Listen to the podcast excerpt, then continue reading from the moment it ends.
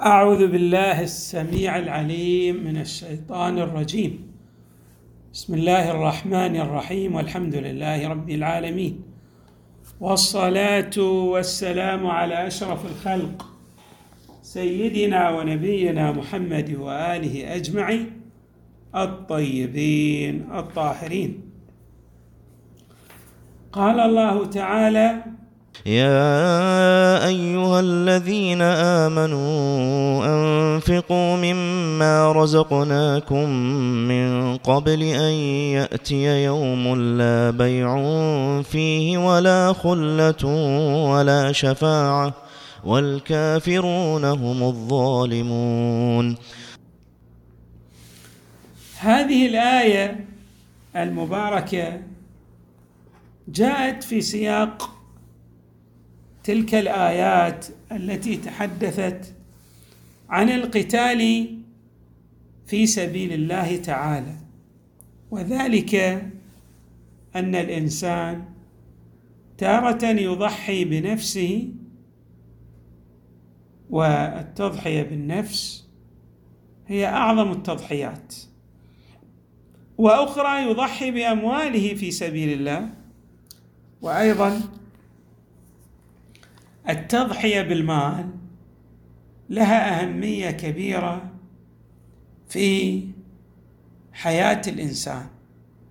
بمعنى أن الإنسان بواسطة هذه التضحية يستطيع أن يصل إلى المراتب العالية في قربه من عند الله تبارك وتعالى بل يظهر من بعض آي القرآن الكريم أن من يضحي بأمواله وينفق هذه الأموال في سبيل الله تعالى سيكون في درجة الشهداء في يوم القيامة وفي عالم الآخرة.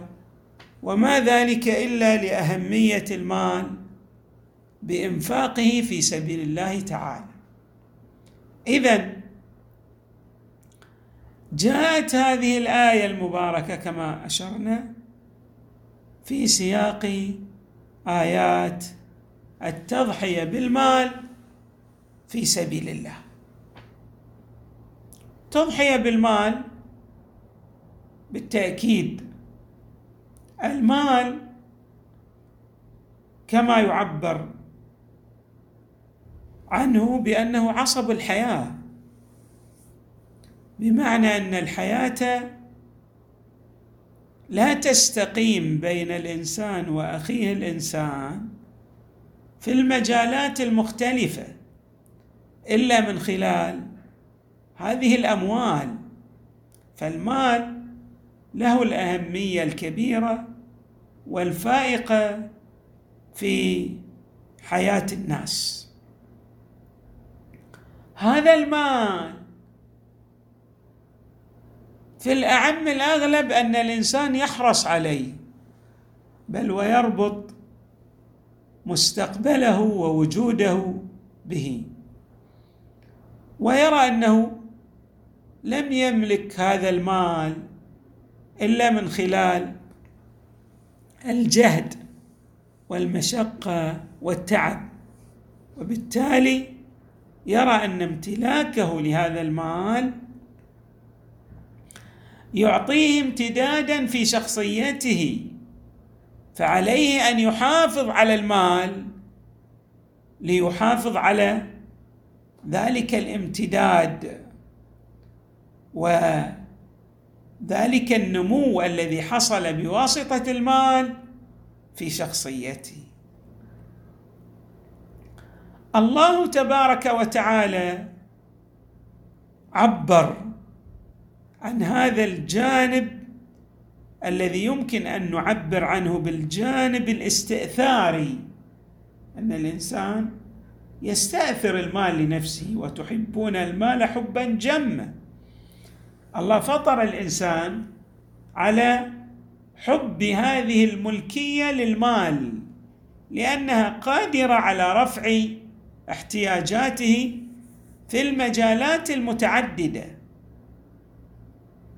والله تبارك وتعالى لا يذم المال بنحو مطلق وإنما يريد من الإنسان أن يصير المال خادما له وسيلة لقضاء احتياجاته ولا يحول هذا المال إلى معبود يدور في فلكه.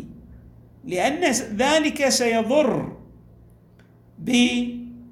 بمصيريه بمصيره الدنيوي من ناحية وبمصيره الأخروي من ناحية أخرى. هنا الله تبارك وتعالى يخاطب المؤمن به المؤمن به الذي يدرك أن الله تبارك وتعالى هو مالك الملك. قل اللهم مالك الملك تؤتي الملك من تشاء وتنزع الملك ممن تشاء. الله هو المالك الحقيقي. فيخاطب المؤمن الذي يرى أن أن الله هو المالك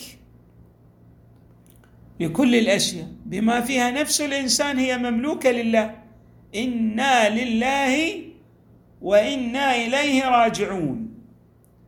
يخاطب الحق تبارك وتعالى الإنسان من خلال هذه القاعدة التي ينبغي أن ينطلق من خلالها ألا وهي الإيمان بالله تبارك وتعالى والإيمان بعالم الآخرة.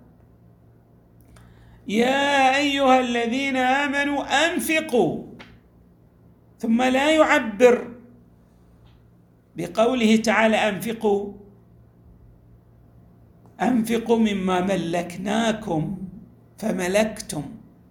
وإن كان الإنسان كما أشرنا في كثير من الأبحاث يملك المال ملكية اعتبارية.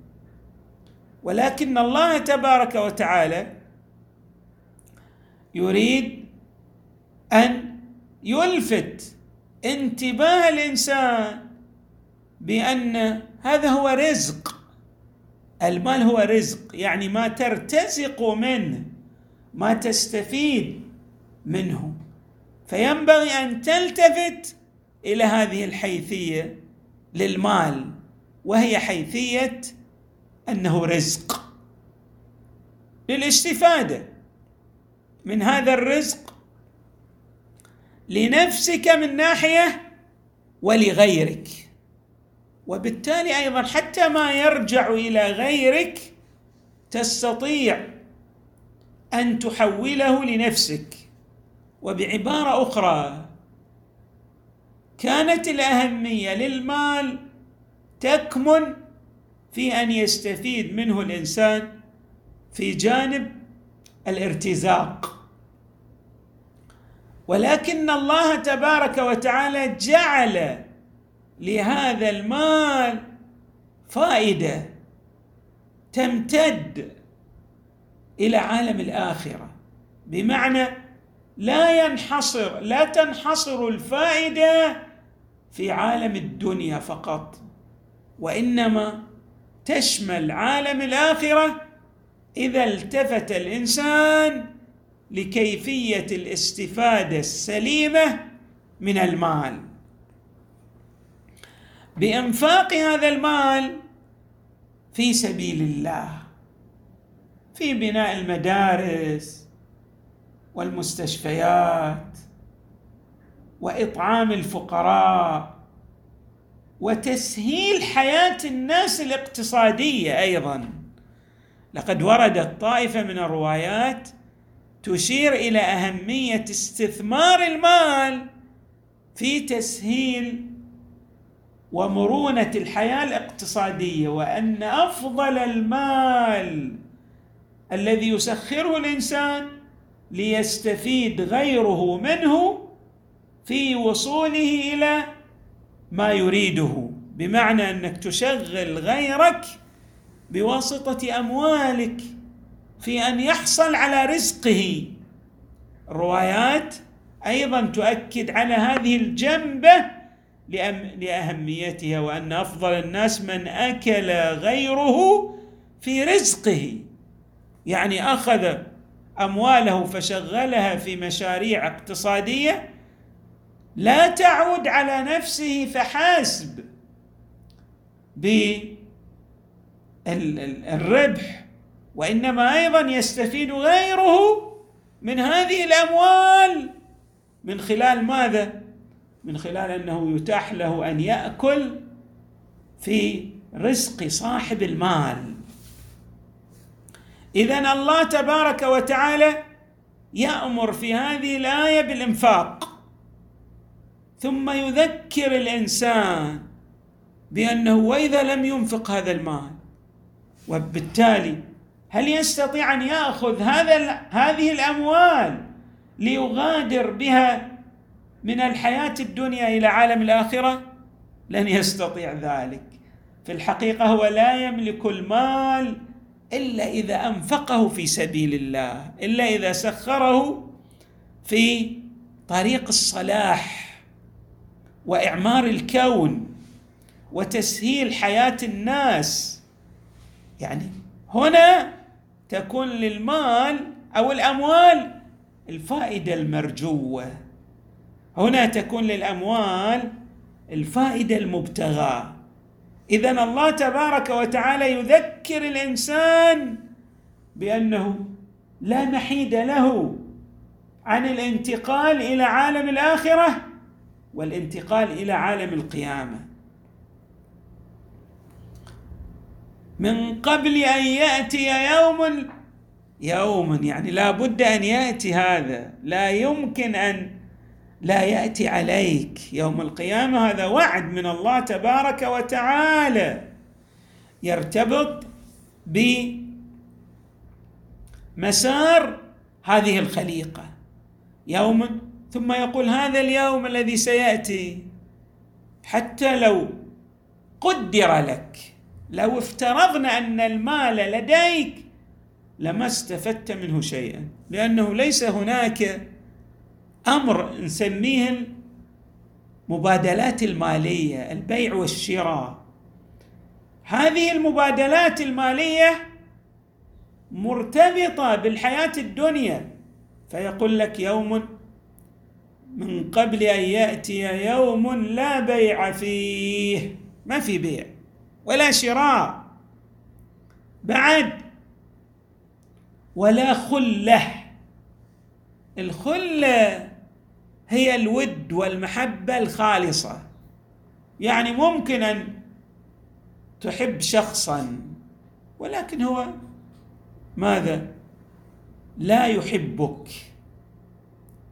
الخلة هي الحب المتأتي من الطرفين كما نقول خليل الله.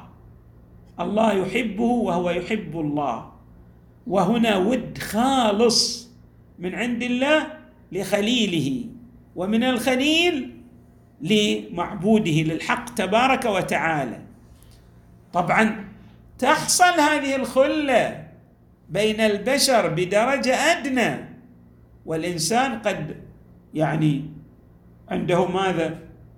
الخلة بمعنى الود الخالص بين هؤلاء الأصدقاء وبالتالي يضحي بعضهم بأمواله في سبيل من يوده من يخلص له من بينه وبينه العلاقة قد وصلت إلى أوجها إلى مستوى الخلة كما يعبر القرآن.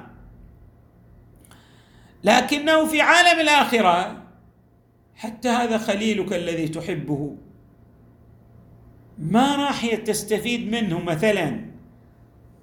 ما راح تستفيد منه لي. بالتالي ينقذك مما أنت فيه. فعليك أن تدفع هذا المال. ومن هنا تكون الآية تفصح عن معنيين. يعني أنك ابذل المال الذي أوجبه الله تعالى عليك في اللي نعبر عن مثلا زكاة المال المفترضة من عند الله تبارك وتعالى. وكذلك أيضا ابذل المال في الطرق المستحبة بمعنى أنك تساهم كما أشرنا في جميع أمور الخير دون أن تتردد لأن هذا هو الملكية الحقيقة. هذه هي الملكية الحقيقية للمال. إذا لم ينفق المال فأنت لا تملكه وإنما تحافظ عليه. يعني صيرك المال عبدا له بدل أن يكون خادما لك. ولا خله وأيضا ولا شفاعة. ما راح تستفيد من شفاعة أحد لأن الشفاعة من يمتلكها؟ الله تبارك وتعالى. والله يأذن لمن يشاء لمن يشاء بالشفاعة وهم من? وهم الأنبياء والرسل والنبي وأهل البيت صلوات الله وسلامه عليهم أجمعين. ولكن هؤلاء لمن؟ يشفعون. يشفعون للمؤمنين للناس الذين قد اجترحوا بعض الذنوب وارتكبوا بعض السيئات.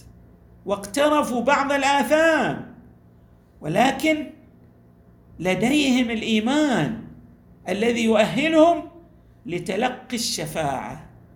أما من لم يؤمن بالله وبعالم الآخرة فلن يتأهل للحصول على هذه الشفاعة. لذلك الحق تبارك وتعالى يقول لا بيع فيه ولا خلة ولا شفاعة. أيضا لن يستطيع أحد أن يشفع لك إذا تجردت من إيمانك إذا لم تكن من المؤمنين.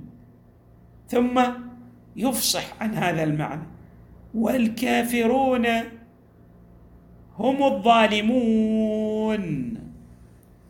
الظلم درجات.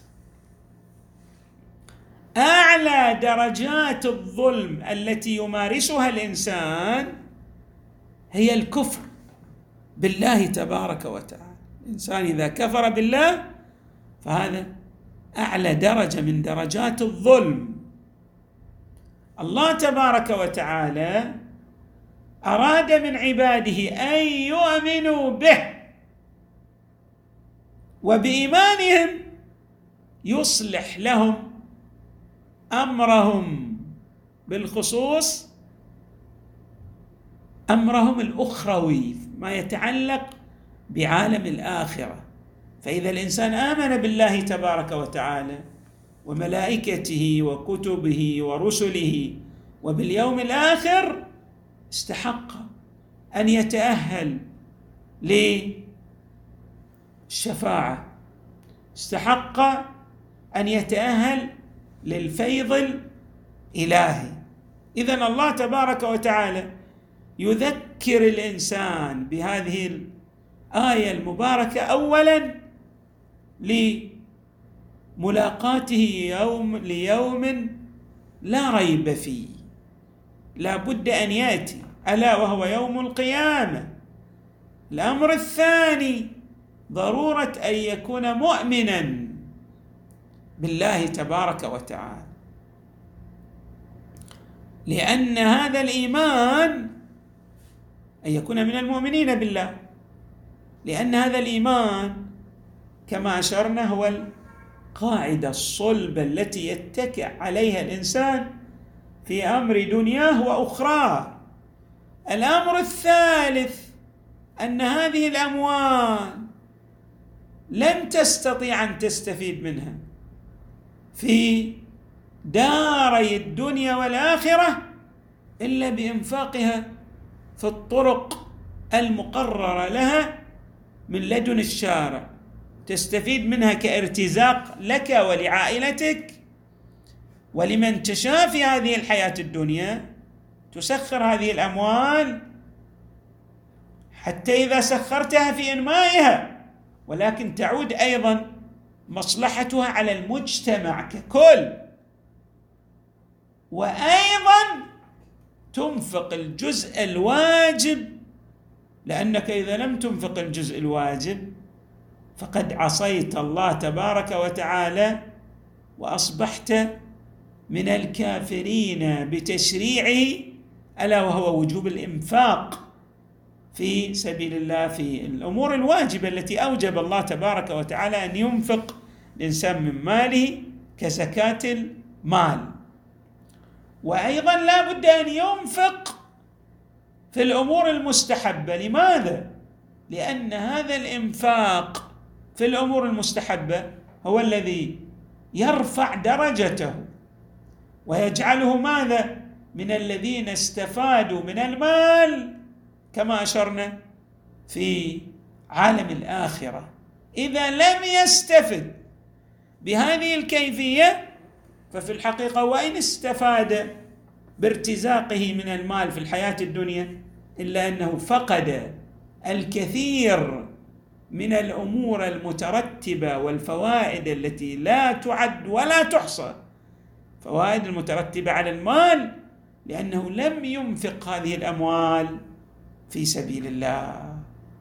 وطبعا الله تبارك وتعالى عبر في آيات أخرى من ذا الذي يقرض الله قرضا حسنا؟ فيضاعفه له. يعني هذا المال بالرغم أنه أعطاك إياه لكنه استقرضه منك لرفع مستواك. الله وأيضا واعدك بأن يجعل هذا المال الذي تنفقه في سبيل الله يعود عليك بأضعاف مضاعفة. في عالمي الدنيا والآخرة. نسأل الله تبارك وتعالى أن يجعلنا من المؤمنين المنفقين في سبيل الله. والحمد لله رب العالمين. وصلى الله وسلم وزاد وبارك على سيدنا ونبينا محمد وآله أجمعين الطيبين الطاهرين.